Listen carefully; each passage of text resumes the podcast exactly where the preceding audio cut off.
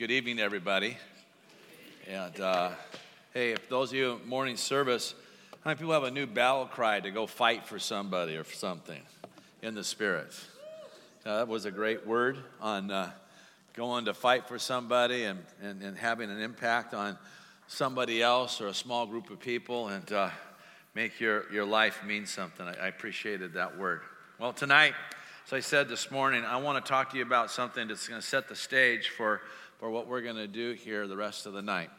I, want to, I, I, I joked this morning, I'm, I'm, I'm, sounding like one of those televangelists uh, with a sermon title, but it's really why, why don't we see more signs and wonders today? And, uh, you know, that, and I'm going to give you 10 reasons why we don't, which is even worse, like a package CD, you know, package, you know, little package you can send for, just give me your offering and you're going to get that you're going to get mailed to you. You know 10 reasons why we don't see signs and wonders today. But i, I really do believe that god's giving me some insight why we don't see more of the things that you read in the matthew mark luke and john the book of acts and the things paul alluded to in romans 15 and other scriptures in the letters of the new testament. Why don't we see more than that? And this is a constant question that uh, i'm usually asked. And and uh, usually, when they're asking me this, they're saying, Why don't we see more signs and wonders in this region of the world?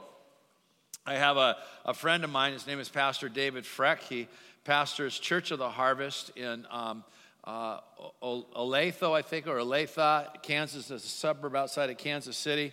And I've preached in his church before, but he was in uh, one African country here a year ago, and he had 500 recorded healings. 500. 500 recorded healings. Craig Keener is a Baptist scholar and one who really does a lot of uh, writing concerning the working of the Holy Spirit, be- believes he could substantiate in our time 230 million healings globally. And so there, there, are things going on around the world. As, as Ben and I came back from Cambodia, and Ben was sharing with you the reports of people being raised from the dead and what is happening. And it's not from some secret, mysterious person. It's a guy that I know really well. It's just a common guy like you and I. You enjoy having a cup of coffee with him. But over the phone, he had that phone put over somebody's body and he spoke in Jesus' name, and they came back to life two hours later. And uh, that really happened. It happened in the 21st century, happened while you and I are watching TV or Netflix or something like that. It, it really happened. But the question is usually, why not in this region of the world, the United States of America or Canada? Why is it always some far region on the, on the edge of the earth? How many people have ever asked this question? Why, why not here? Why not now? Well, I think it's a good question. Now, usually we go two extremes on this when we're asking this. We either go into a place of passivity. And what passivity is, is that there is coming a move of God. There's coming this move of God, and it's not now. So, you know, when He moves, He will move, but He's not moving now. That, that type of passivity bothers me in, in one sense in that it can just shift us into a place where we're going to wait the rest of our life for, for God to do something, and God is waiting for us to do something.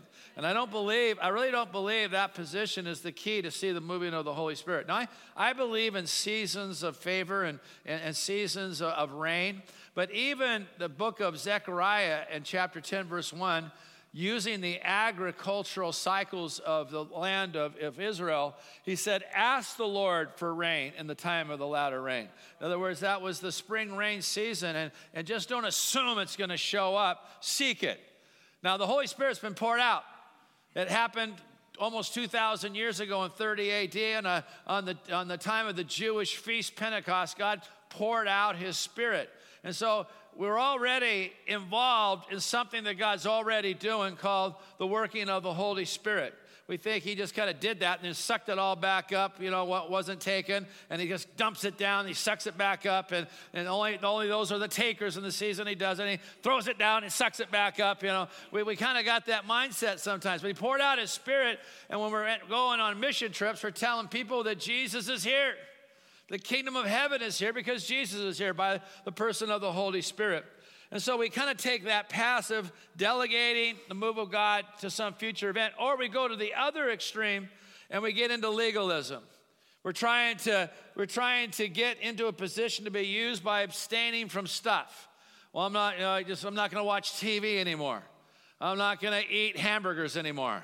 I'm not going to go to Dairy Queen anymore. I'm not going to you know, we're not going to do this anymore. We're not going to do that anymore. We're, we're just going to abstain, abstain. That's called asceticism, where I'm just going to kind of just deny and deny and deny myself. Actually, back in the Reformation or prior to, the great Augustinian monk by the name of Martin Luther. That's right, folks. Martin Luther was a Catholic before he was a Lutheran.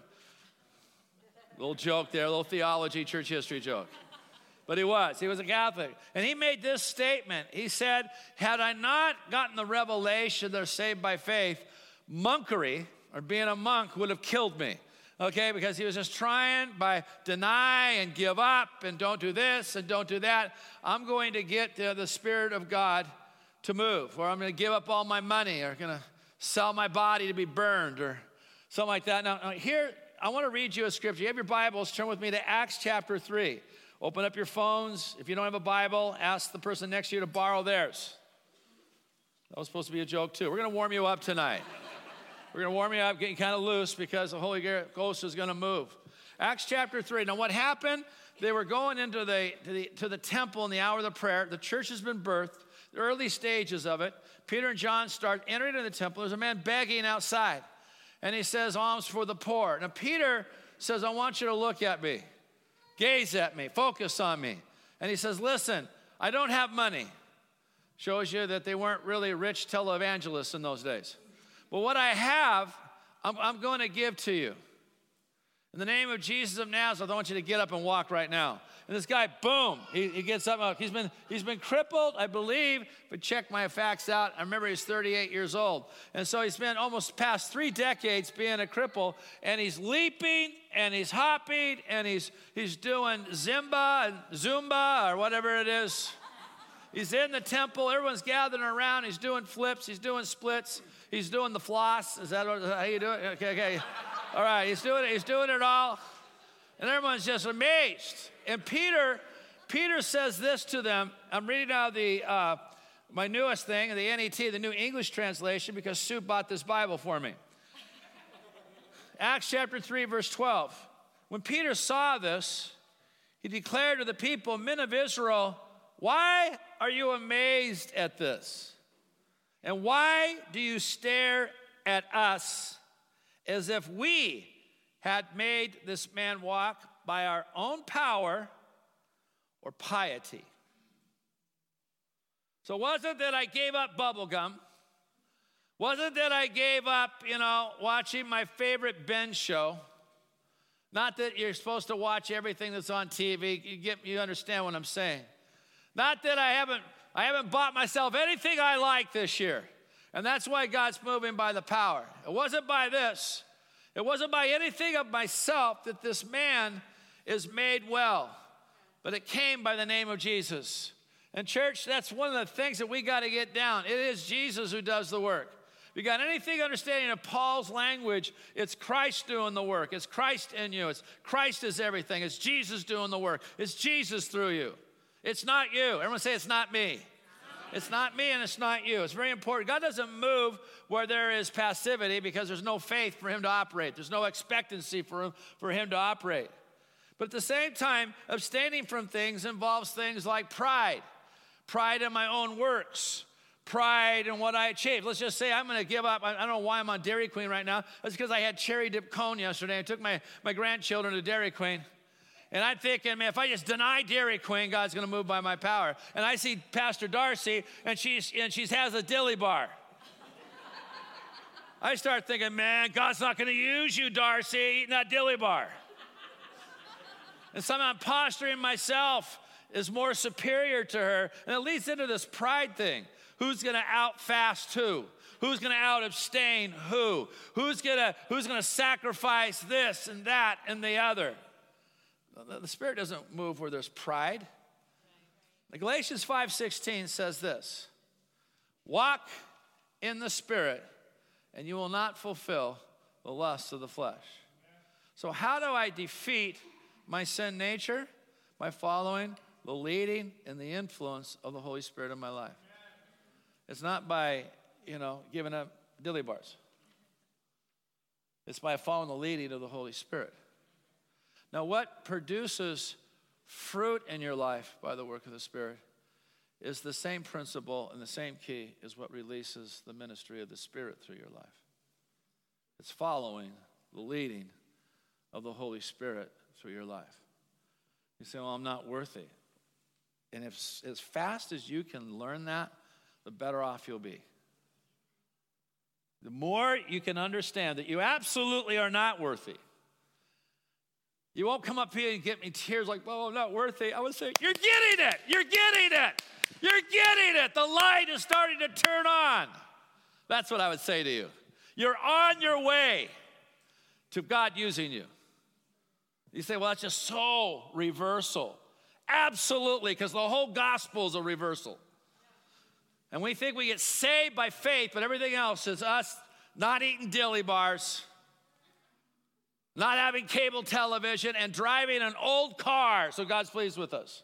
No, I like my old car. It runs better than most new cars. But, you know, then God's going to really bless me. No, that's you. We want to follow the release of the Holy Spirit. Now, let's look at this. And these signs will accompany those who believe. That's really all I want you to focus on tonight. And this is in my name, they'll cast out demons. They'll speak with new tongues. They'll pick up deadly things. They won't, they won't harm them. And go on and on and on and on. But we're not going to break that down. It's just these signs will accompany those who believe, is what I want you to focus on. I want to give you 10 reasons. 10 reasons we don't see more signs and wonders. The first thing is this we think it's not needed. In other words, we have the Bible now. By the fourth century, the church canonized, or they said these books measure up to what is authority, which is truly given to us by the apostles and given us to, by God and given us by heaven. They gave us the canon of the scriptures. So we have that. And so we, we don't need the other right now. Or we have leadership consultants that will teach us how to move our church forward. And so we're going to get their wisdom and strategies. And, and all, we're going to have the best parking, the best door greeters, the best sermons, the best this, the best that. And I believe that we can do a lot of stupid things to get in the way of people connecting with the church, but at the same time, we can do all the right things. And we think that we got all this, we don't need these things anymore. Yes, we do. You know, it doesn't take a leading of the Spirit to door greet. You can walk into a restaurant and they have a host or a hostess. Hi, how are you? How many tonight? What kind of table do you want? They're not being led by the Spirit, it's just, you know, good customer service. Okay, so it doesn't need that. Oh, so, so we, we, we got all these things that's going to cause us to move forward. We got relevant language and, and creativity. Or we have a mindset that this is not relevant strategy. I mean, people are not moved by this stuff anymore. Well, Jesus said this these signs will follow those who believe. The Greek word is semeion. It, that word means this it's an official written notice, it's a signature guarantee guaranteeing a document's authenticity. It's a marker that locates key locations. So, what signs and wonders are, they're really this they're God's signature on your life. It's God telling the person you're talking to you, he or she is the real thing. This message that they're sharing with you is the real thing and they wake up to that. So, yeah, absolutely. We can be creative, we can be relevant, we can do all the things right, we can do great customer service. But when they have an encounter with a living God through us, they're thinking there's just something real about that person. And it's God's signature on your life. The second is this we lack expectancy. We lack expectancy. Jesus says these signs will accompany those who believe. The Greek word parakoluthio means to go somewhere alongside. It's a picture of commitment to another person. It's the same word that means that whoever wants to be my disciple, they must pick up their cross and follow me. It's the same word. It means coming alongside of another with loyal commitment. So here's the issue you're thinking, God, you just got to bring signs and wonders. And signs and wonders are absolutely loyally committed to you. You're trying, where are you? Right here. Where are you? Right next to you. Where are you? In you. Where are you? Right now, I'm here. See, you're kind of excited about this night. I am. Because we got to get this. We got to know that this thing is committed to us. It's not something we got to get into us. It's already committed to following us. Jesus said that. Third thing is we run out of faith gas. I'm not talking about methane. Run out of gas in athletics, you just kind of lose oxygen. You, I can't run anymore. I, I got to drop out of the workout. I, I'm out of gas. I got to pull to the side. I got to get myself out of the game. These signs follow believing people, not once believing people. It's the tense of the verb in this is a continue believing, a progressive believing, an ongoing believing. I mean, I used to have faith for these things. God bless you. But well, your faith of yesterday will not help you now. You got to kind of go back up there and wake it up. You got to get it back in shape. I tell people who want to get into exercising again after laying around for 20 years, I always say there's an athlete's body in there. Say, well, I'll get, I'll get a six pack someday. No, it's in there. You got, you got washboard abs in there. It's just covered up with stuff. Okay, we got to get it away. Okay, in you is faith again, that you got to get going again. The spirit of faith, the confession of faith, the pursuit of faith. It's ongoing. Jesus did say these signs follow for those that once believed in the past, but ones that are believing now. The, the next one is that we fear, we fear presumption. We fear presumption. What do we mean by fearing presumption? I'm going to go back to just to make sure we. No, I got it right here. We fear presumption. Presumption is this believing for something that God has not ordained. We're afraid that we're believing in something that God said, um, you know, this isn't, uh, this isn't what I have revealed to you.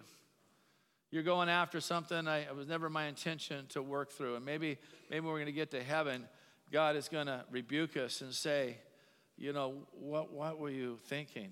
Why were you asking me for that? That was never in my heart. And why would you say, Bob, that it is in God's heart for us to do this? Well, well, first we have the Bible. The Bible says, pursue love and pursue spiritual gifts. Spiritual gifts are revelation and power and, and the work of the Holy Spirit to do something in someone's life. So I have the Bible.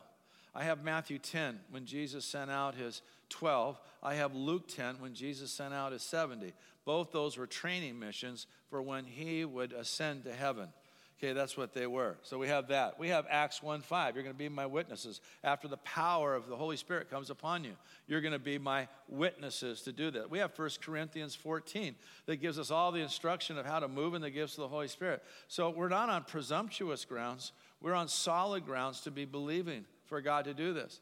One other thing that kind of missed my PowerPoint, so I got a little goofed up around here. We, we, we believe, and this won't be, just write this down, I don't have a slide on it.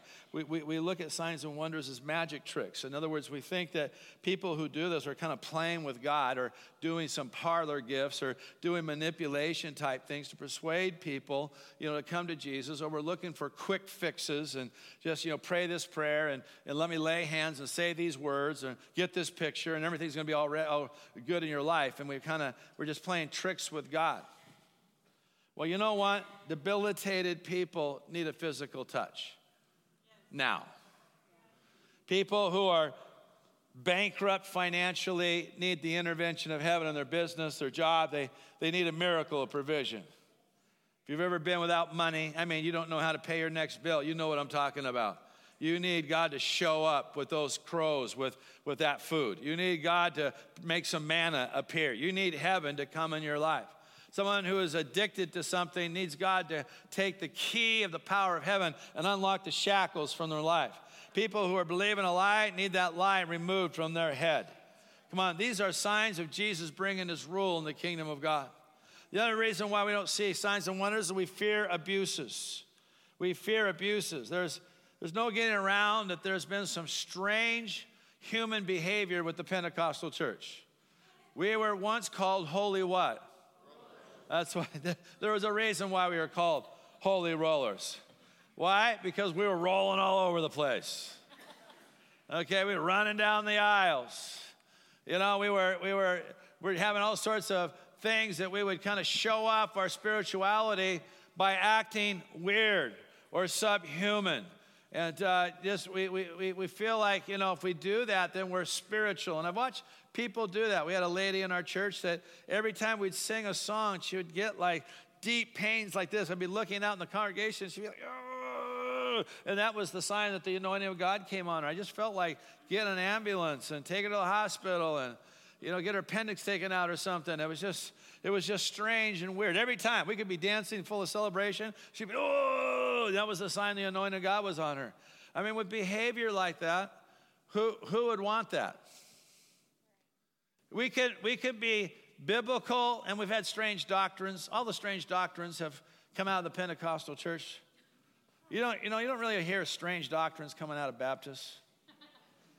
You don't see anything else coming out of them sometimes, but you don't see, you don't see strange doctrines. They got it down right, and they say it right, and it's, and it's good, and, and I appreciate that. I, I found this about the devil, is that he, if you're conservative, if we just play it safe, we don't stir anything up, we don't get on any edge, he seems to leave us alone.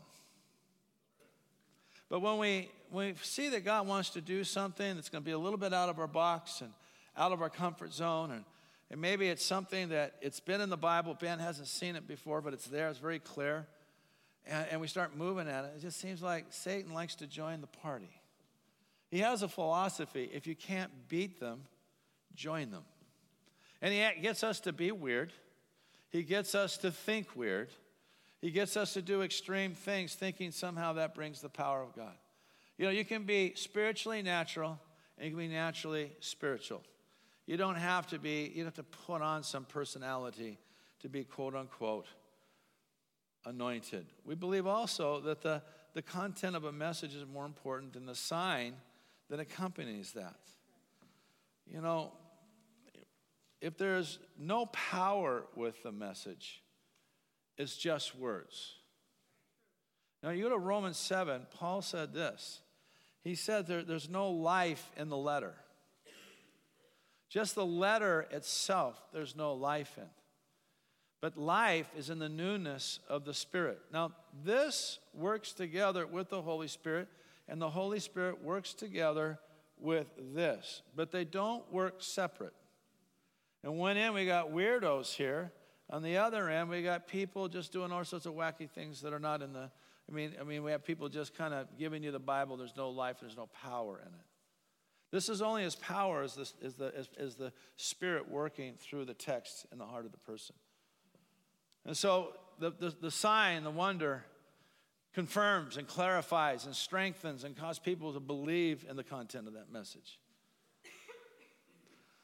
The ninth thing is that we believe we believe miracles lessen the farther we move out from the historical Jesus, from the historical Jesus of Nazareth. In other words, we believe that Jesus did these miracles and then he gave them to the apostles. And I, one Bible teacher that I love to read all the time, I just read it this last week. And then when they got to the apostles, they lessened. No, they didn't. You go to the island of Malta, everyone Paul prayed for in the island of Malta in the book of Acts were healed. You go to the book of Acts, everybody that the apostles prayed for were healed. They were all healed. Now, there were scriptures where people didn't get healed, but probably in Jesus' ministry, there were people that got healed. At the pool of Bethesda, Jesus only healed one guy. He didn't say, everybody else, anybody else want some? He healed one guy. And so they didn't lessen. Then they said, well, then they went from the, the apostles to the what we'll call the, the patriarchal fathers, the, the, the, called the patristic fathers that they gave them, to they, they passed the church on to, and then went into the dark ages and the Reformation and modern evangelicalism, and it's just been waning and waning and waning. We got a little bit of remnant of this, just a little bit of crumbs from the power of 2,000 years ago, but it's not the same. Well, First, that's not true. Second, it's because it's not true here doesn't mean it's not true. Augustine of Hippo, which you know as St. Augustine, wrote about all sorts of miracles in his time, in his city. Everything from demon expulsions to people miraculously getting healed. At the same time, his counterpart, John Chrysostom, they called the golden mouth preacher, he wrote that the, the, the, the, the miracles and the gifts of the Spirit have now ceased. both lived at the same time. It was his local experience that made him interpret what was going on. And so they were alive. But the second thing is, nothing's going to happen if we don't have expectation. Nothing's going to happen if we don't believe for now. Lastly, is this we want to, um, there's two more things I should say. We want to tame down Jesus. What do you mean we want to tame down Jesus? We, we are creating a, a lot of Jesus around our, our lives right now and in the body of Christ. We want to balance Jesus. We want a partying Jesus. We want a we want a Jesus who's a funny Jesus. We want a cherry picking subjects to talk about Jesus. We want a everybody likes me Jesus. Yeah, Jesus, we want to keep taming Jesus down to be someone he's not. You imagine Mary, just to, I want to take you back in a little conversation she's having with her kids when they were probably elementary school age, you know, 10, 11, 12. You know, my grandson Scout's almost getting there and, you know, to that age. And, and she's asking the kids, you know, what do you want to do with your life? She asks maybe one of Jesus' sisters, what do, what do you want to do with your life? We'll call her Anna. I don't know what his sister's name were. We know we had sisters. And she said, Mom, I want to be a good Jewish mother like you. That's just, I want to be a great mother of my kids. That's what I want to do. I like to sell a little real estate like that Proverbs 31 woman. That was kind of cool. And I'd like to get into that, but that's what I'd like to do. James, because we know James was the brother of Jesus. And what would you like to do?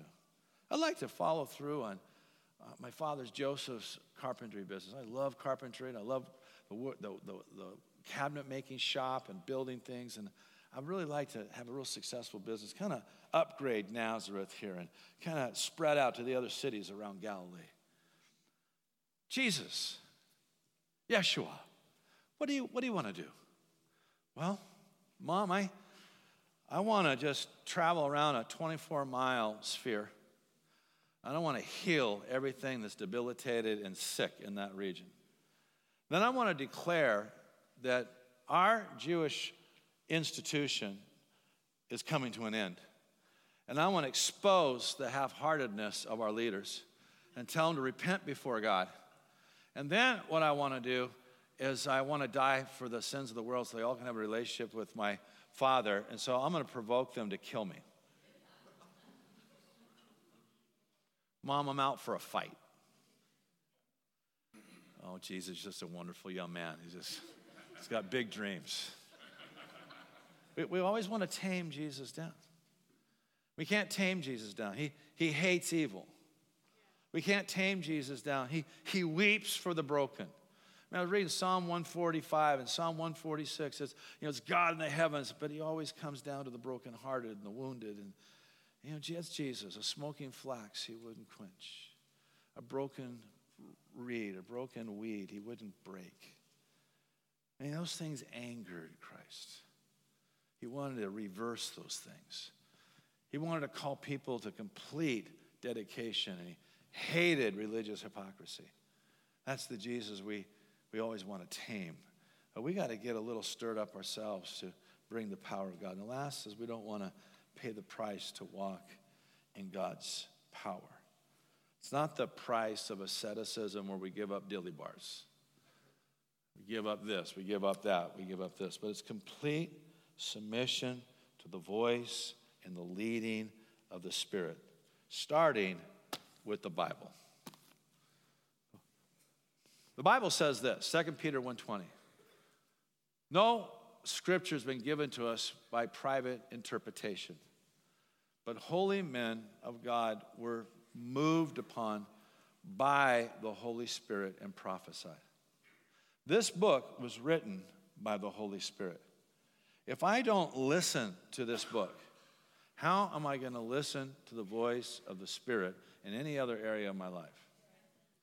If I close my ears to this, I'm closing my ears to all voices of God. So it starts here. That's how I start. Worship team, why don't you come on up here? It starts with this. And then it turns out I got to listen to him all through the day. God's talking to you all the time. And the issue is you got to step out and do. And half the time when you step out and do, you, you kind of get back in your car and you say, That was really stupid of me.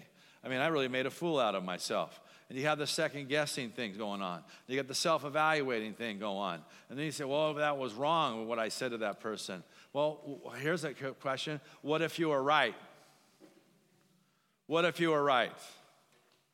I prayed for that person and nothing happened. Well, maybe something didn't happen then, but something could have happened eventually on that. You don't know. Your job is not to evaluate. Your job is to step out and move on what the Spirit of God's telling you. Your job is to do devotions. And what happened today, when God told me I got to be more forgiving, there's three people I got to go ask forgiveness for for being bitter towards them. And now you're having devotions. I mean, I told me really to submit. I'm going to listen to my wife, listen to my husband. I've just been stubborn. He told me, humble myself under the mighty hand of God. You lift me up. I got to humble myself to my leaders and my community group and my friends. And I, because he said he would lift me up. Not now, now we're starting to know what it is to interact with the Word of God and the voice of God. And then he says, I want you to go talk to that lady at the grocery cart there outside of Fred Meyer's. I want you to pray for her. I want you to go give money to that young lady there was crying with her child who's holding his hands. Something's wrong. She needs money. Whatever money you got on, I want you to give money to that person right now. Right now. But I'm not worthy. Got it. We got it. That, that's okay. We got that down. Agreed. We all agree. You're not worthy. That's irrelevant. That's an irrelevant argument. This whole thing's by grace. He still told you to go do it. The issue is, are you worthy now to go do what he tells you to do? Not that you're worthy to carry the Holy Spirit, you're not. He made you worthy. He made you worthy. And this is why this is why there's a difference between legalism and relationship. This is about us in, in communion with the Holy Spirit, communion with the Word of God, communion with the voice of God, following the leading of the Holy Spirit. And as we follow the leading of the Holy Spirit, God releases His power. But there is an absolute price for following the leading of the Spirit. It's going to cost you. It's going to cost you time. It's going to cost you your nerves. It's going to cost you persecution. It's going to cost you probably money. It's going to cost you a lot of time. It's not an easy life. You don't get to put a lot of margins on this. The Holy Spirit will break down your margins. And you will have boundaries. Well, sometimes you'll put a dynamite stick in those boundaries. And you'll know what it is to follow the leading of the Holy Spirit tired. Leading the Holy Spirit with your own rights being violated. Leading the Holy Spirit being misunderstood. Leading the Holy Spirit, here's one, being rejected. I don't want that. Leading the Holy Spirit. Oh, there's Pete. Oh, Pete. He just feels like God's always saying something to him. Oh, Pete. Pete has to walk as an oddball, trying to get a hold of the voice of God in his life. But that's okay. He'll hit it, he'll nail it. You need to read the stories, the biographies of people God used. It wasn't that they did a bunch of suffering before the power came. When the power came, that's when the that's that's what separated the men from the boys. That's when they really had to pick up the cross. We got to be willing to follow the leading of the Holy Spirit. Let's stand to our feet.